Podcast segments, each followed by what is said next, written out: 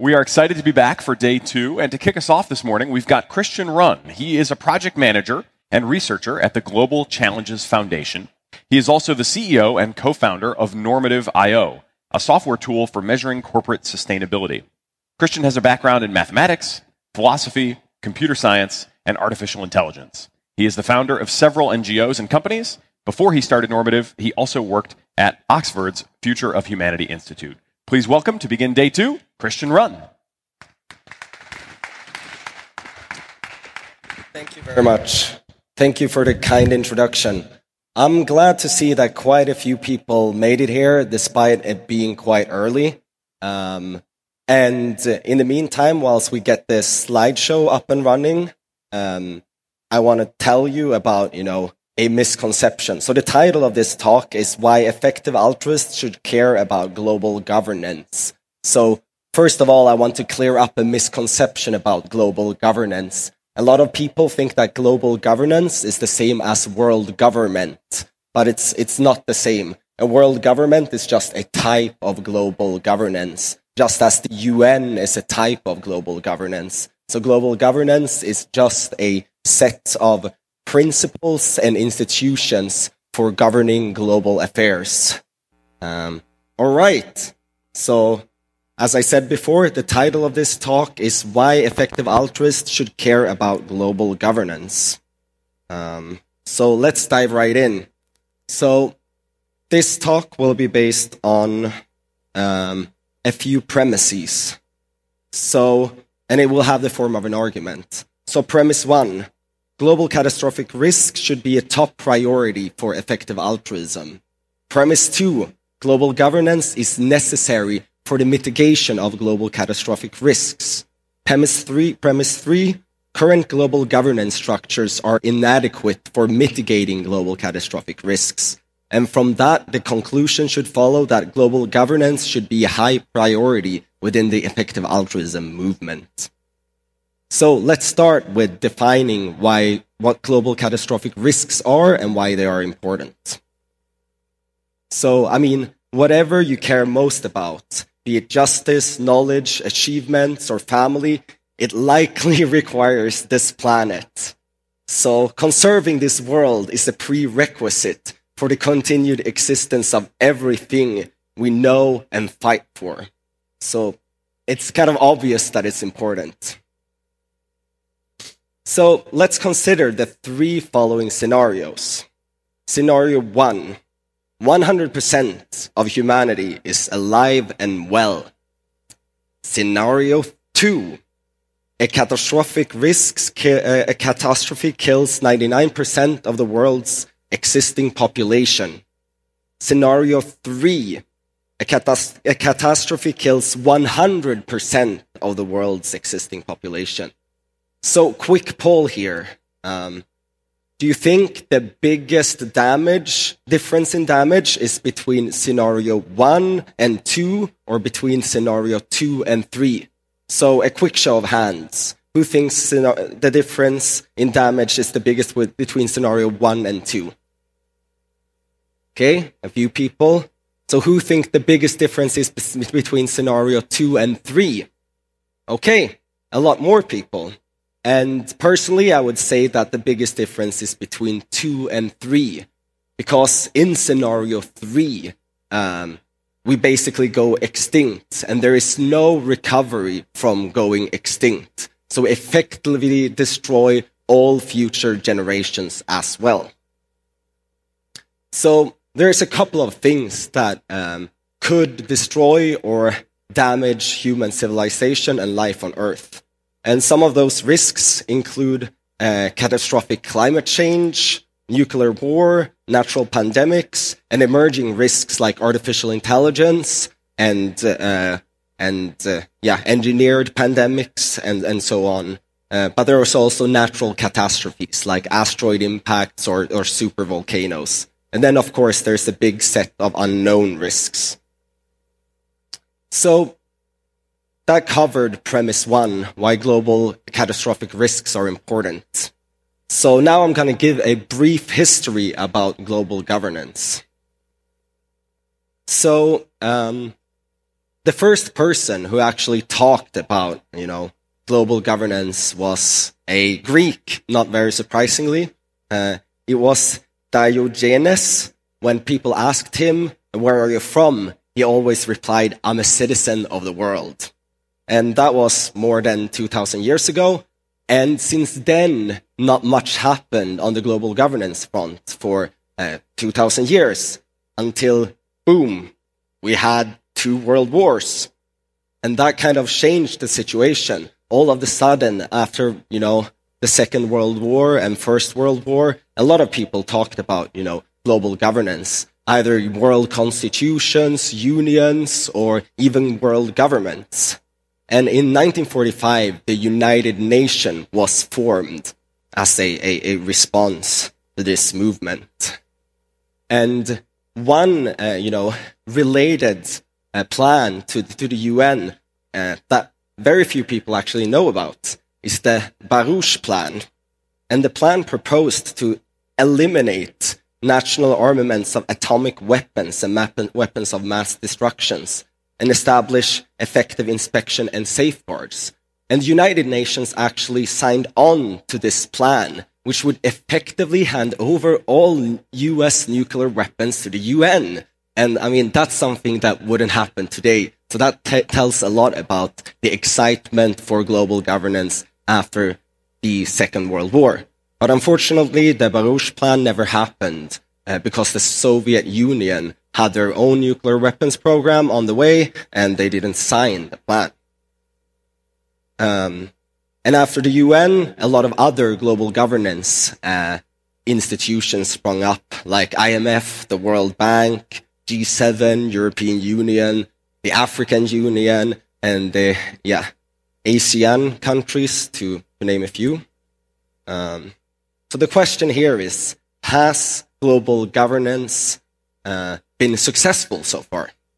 And I would say the answer is that it has been successful on a lot of fronts.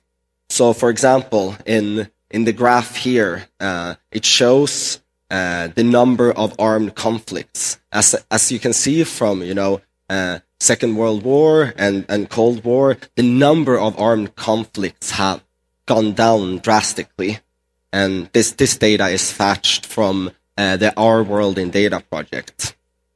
And the same goes for global poverty. Uh, the proportion of people in absolute poverty has plummeted, which is really good. But I mean, the question is, has global governance reduced existential threats? Uh, and to a large extent, the answer is no. And in this part of the talk, I'm going to tell you why uh, and why global governance and risk governance has to become global.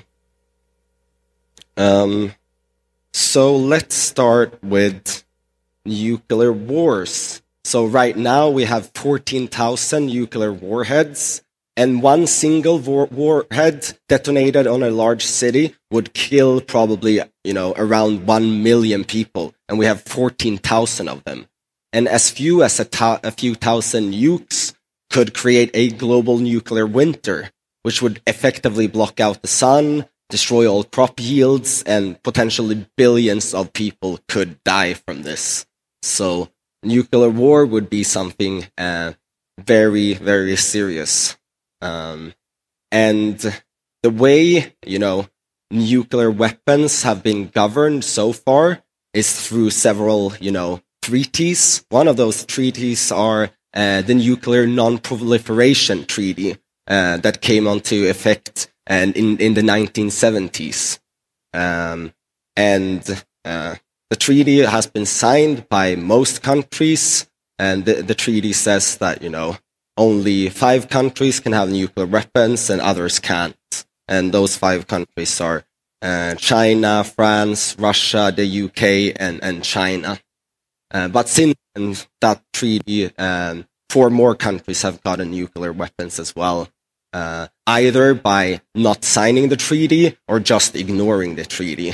And those countries are uh, Pakistan, India, Israel, and lately North Korea.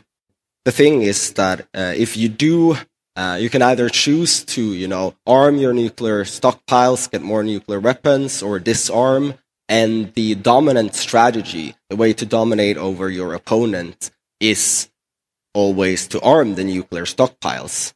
And from a pure, like, rational point perspective, that seems rational. But from a utilitarian perspective uh, and a consequentialist perspective, uh, it doesn't make any sense at all. But I mean, unfortunately, uh, it is rational for regimes who want to preserve their own, you know, existence to uh, get nuclear weapons, and that's why the, you know, nuclear proliferation treaty hasn't really worked the way we uh, hoped that it would work. Yeah, I can take some questions in the meantime.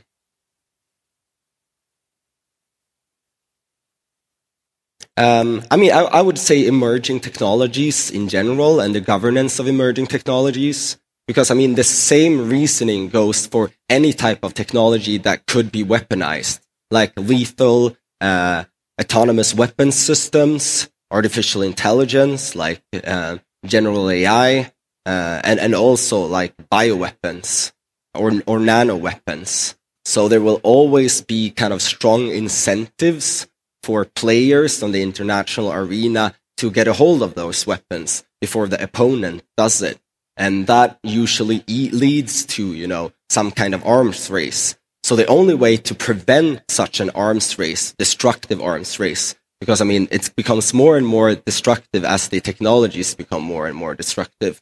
Um, and the only way to prevent it is to actually pay, change the payoff that you know players, international players, get from arming. And to change that payoff, you need uh, some type of, of global governance. It's okay. I already talked about this, and this is basically the the payoff matrix why it might be make sense for countries to actually arm themselves. Um, and I mean, as I said, the same thing applies for all types of emerging technologies, unless you can really change the payoffs that countries get from uh, developing those technologies. And the only way to do that is through increased governance. Because, I mean, on the international arena, uh, it's a little bit of anarchy. I mean, you can't really uh, penalize, you know, countries enough for, for doing certain things if you don't have, you know, treaties in place and governance structures. Um, so this graph is kind of interesting um, because it shows that, you know, despite the nuclear non-proliferation treaty in the 70s, the nuclear stockpile went way up and almost doubled and that's because all you need are two adversarial players uh, for the nuclear stockpile to grow. Uh, so it's first when you know the Soviet Union collapsed and one player disappeared that the nuclear stockpiles began to disappear. Um, so to give you another example, um, let's consider climate change. So I mean, at you know, a increase of T three degrees in uh, global temperature, most of Bangladesh and Florida would drown and major cities would be flooded. And it would increase the frequency of magnitude of extreme weather events and increase the number of climate refugees and, and so on, which is obviously bad. And we have a few, you know, governance structures in place and a lot of climate treaties. We have the UN framework, um, Convention of Climate Change, we have the Kyoto Protocol, we have the Paris Agreement. Um, but yet again, we have the same type of, you know, game theoretical problems. So let's say we are, you know, we're the leaders of nation A again. Uh, so if you look at the screens over there, let's say we're the leaders of nation A and we play against nation B. If we both do nothing, which is the default position, we might, you know, lose up to, let's say hypothetically, 3% of our GDP uh, because of extreme uh, weather events and, uh, I mean, miscarriage of, of crops and so on. Um, and let's say we want to cut our emissions. So we're nation A, we can either do nothing or we can cut our emissions. The thing is that if we cut our emissions, that will have some costs for ec- our economy because, I mean, fossil fuel is still cheaper in most parts of the world. So maybe we'll lose 4% instead of 3% uh, in, in our GDP. Um, so, I mean, because nothing will happen unless most countries agree to cut their carbon emissions, because otherwise there will still be carbon going up to the atmosphere. Um, but if we both choose to cut, you know, then we will probably be in a better situation where we might, you know, avoid uh, three degrees and only go up to two degrees uh, uh, in global uh, temperature. Uh, so, I mean, if we have a treaty that can do that, it kind of looks like it would be a stable equilibria. Because, I mean, you know, if we both cut our emissions and get, say, you know, minus one in, you know, GDP loss for, for that effort, uh, then, you know, we shouldn't want to go back, uh, because then we would probably lose, uh, you know, even more because of, you know, the effects of climate change. But unfortunately, it's not that simple. Um, because there can be a situation where everyone agrees to cut their emissions, but some countries might want to become free riders. They might think that, oh, it won't make a difference if I withdraw from, you know, an agreement. It won't make a difference anyways. And I might want to do it because, you know, uh, coal or natural gas is cheaper. And this is actually what happened when Trump announced that the US would withdraw from the climate agreement. And he was citing these exact reasons. And yet again, you know, it seems rational from a, you know, individual actor's perspective in the short term, but in the long term and from a consequentialist perspective, it doesn't make any sense at all. And we need global governance to prevent individual actors from bailing like that. So, I mean, let's kind of evaluate and see if the current global governance structure has worked when it comes to climate change. Well, I mean, fossil fuel still remains the largest energy source. And since, you know, the, the um, countries uh, and the UN started to think about climate change seriously in the 1990s, we have seen a 67% increase in greenhouse gases. And the US withdrawal from the climate agreement, and we're still not really safe from the long tail effects of climate change. Because, I mean, like, in the current scenario, we'll, we will most likely exceed, you know, uh, three degrees Celsius. But there is like this long tail in the probability distribution where there's a, you know, 10% chance that we might, you know, reach six degrees Celsius, which might be, you know, catastrophic and lead to runaway uh, climate change where, you know, the ice melts and methane gas is released. Um, so, I mean, in summary, uh, I think I've showed that, you know, we should care about global catastrophic risks. And I think I've shown to you that, you know, uh, global governance is necessary for mitigating those risks. And therefore, the conclusion should be that, you know, as the ineffective altruism movement, we should care more about global catastrophic risks. Uh, which brings us to the last part, what we are doing about, you know, global governance and global catastrophic risks at the Global Challenges Foundation. Uh, so the foundation was uh, founded by this guy, uh, Laszlo. He was is Sweden's, Sweden's most successful uh, investor throughout, yeah, of all time. He donated all of the money into the Global Challenges Foundation to reduce catastrophic risks. Um, and right now, at this moment, we're actually running a competition where we invite people from the public all across the world uh, to come up with ideas for how global governance can be reformed. And it's a $5 million prize competition. So let's play the video.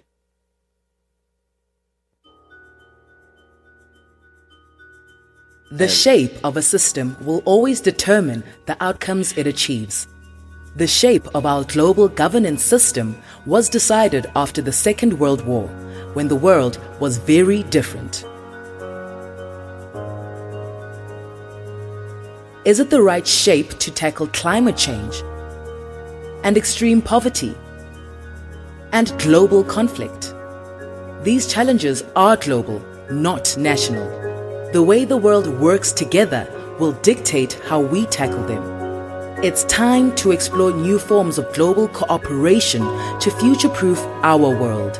Humanity needs new minds, new voices, new ways, a new shape. Take part in the New Shape Prize. Help us reshape the future. All right. Thank you very much.